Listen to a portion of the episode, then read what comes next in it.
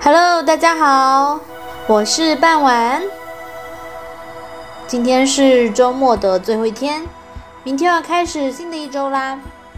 当然了，我们的课程是不会断的。今天讲的是昨天预告过的第十页——逐鹿之战。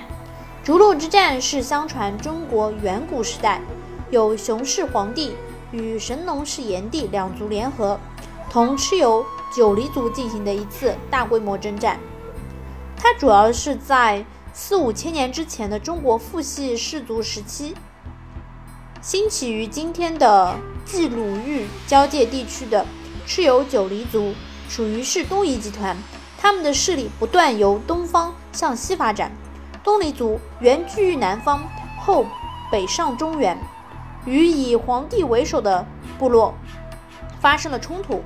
这两股势力为争夺适于牧猎和浅耕的地带，也就是说比较适合狩猎，还有是耕种的地方，在今天的河南、河北、山东交界地带相遇，于逐鹿之野，也就是在今天的河北省逐鹿县展开了长期的征战。而我们的皇帝先是把炎帝的部落吞并，再把蚩尤擒杀。蚩尤率领所属的七十二氏族，也有的数据是当中是说是八十一氏族对抗。由于蚩尤的武器装备较好。所以在战斗之初，皇帝是处于守势。皇帝族率领以熊、狼、豺等为图腾的氏族，数战不胜。皇帝为了抵挡蚩尤，蚩尤则请来了风伯雨师，雷电交作，冲破了应龙的水阵。皇帝在危急关头又请来了女神女魃。使天气放晴，蚩尤和皇帝在战场上各自斗法。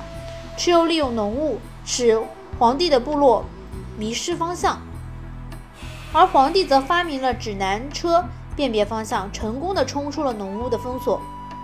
经过几个连场战斗，最后皇帝终于在中继之野，也就是在今天的河北省涿州，擒杀了蚩尤，获得全胜，成为中原各部落的共主。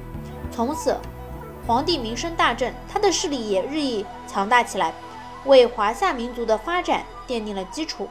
虽然说文中记述的这场战争有不少的神话色彩，但也不难看出蚩尤及其族人的英勇善战，以及他超强的实力。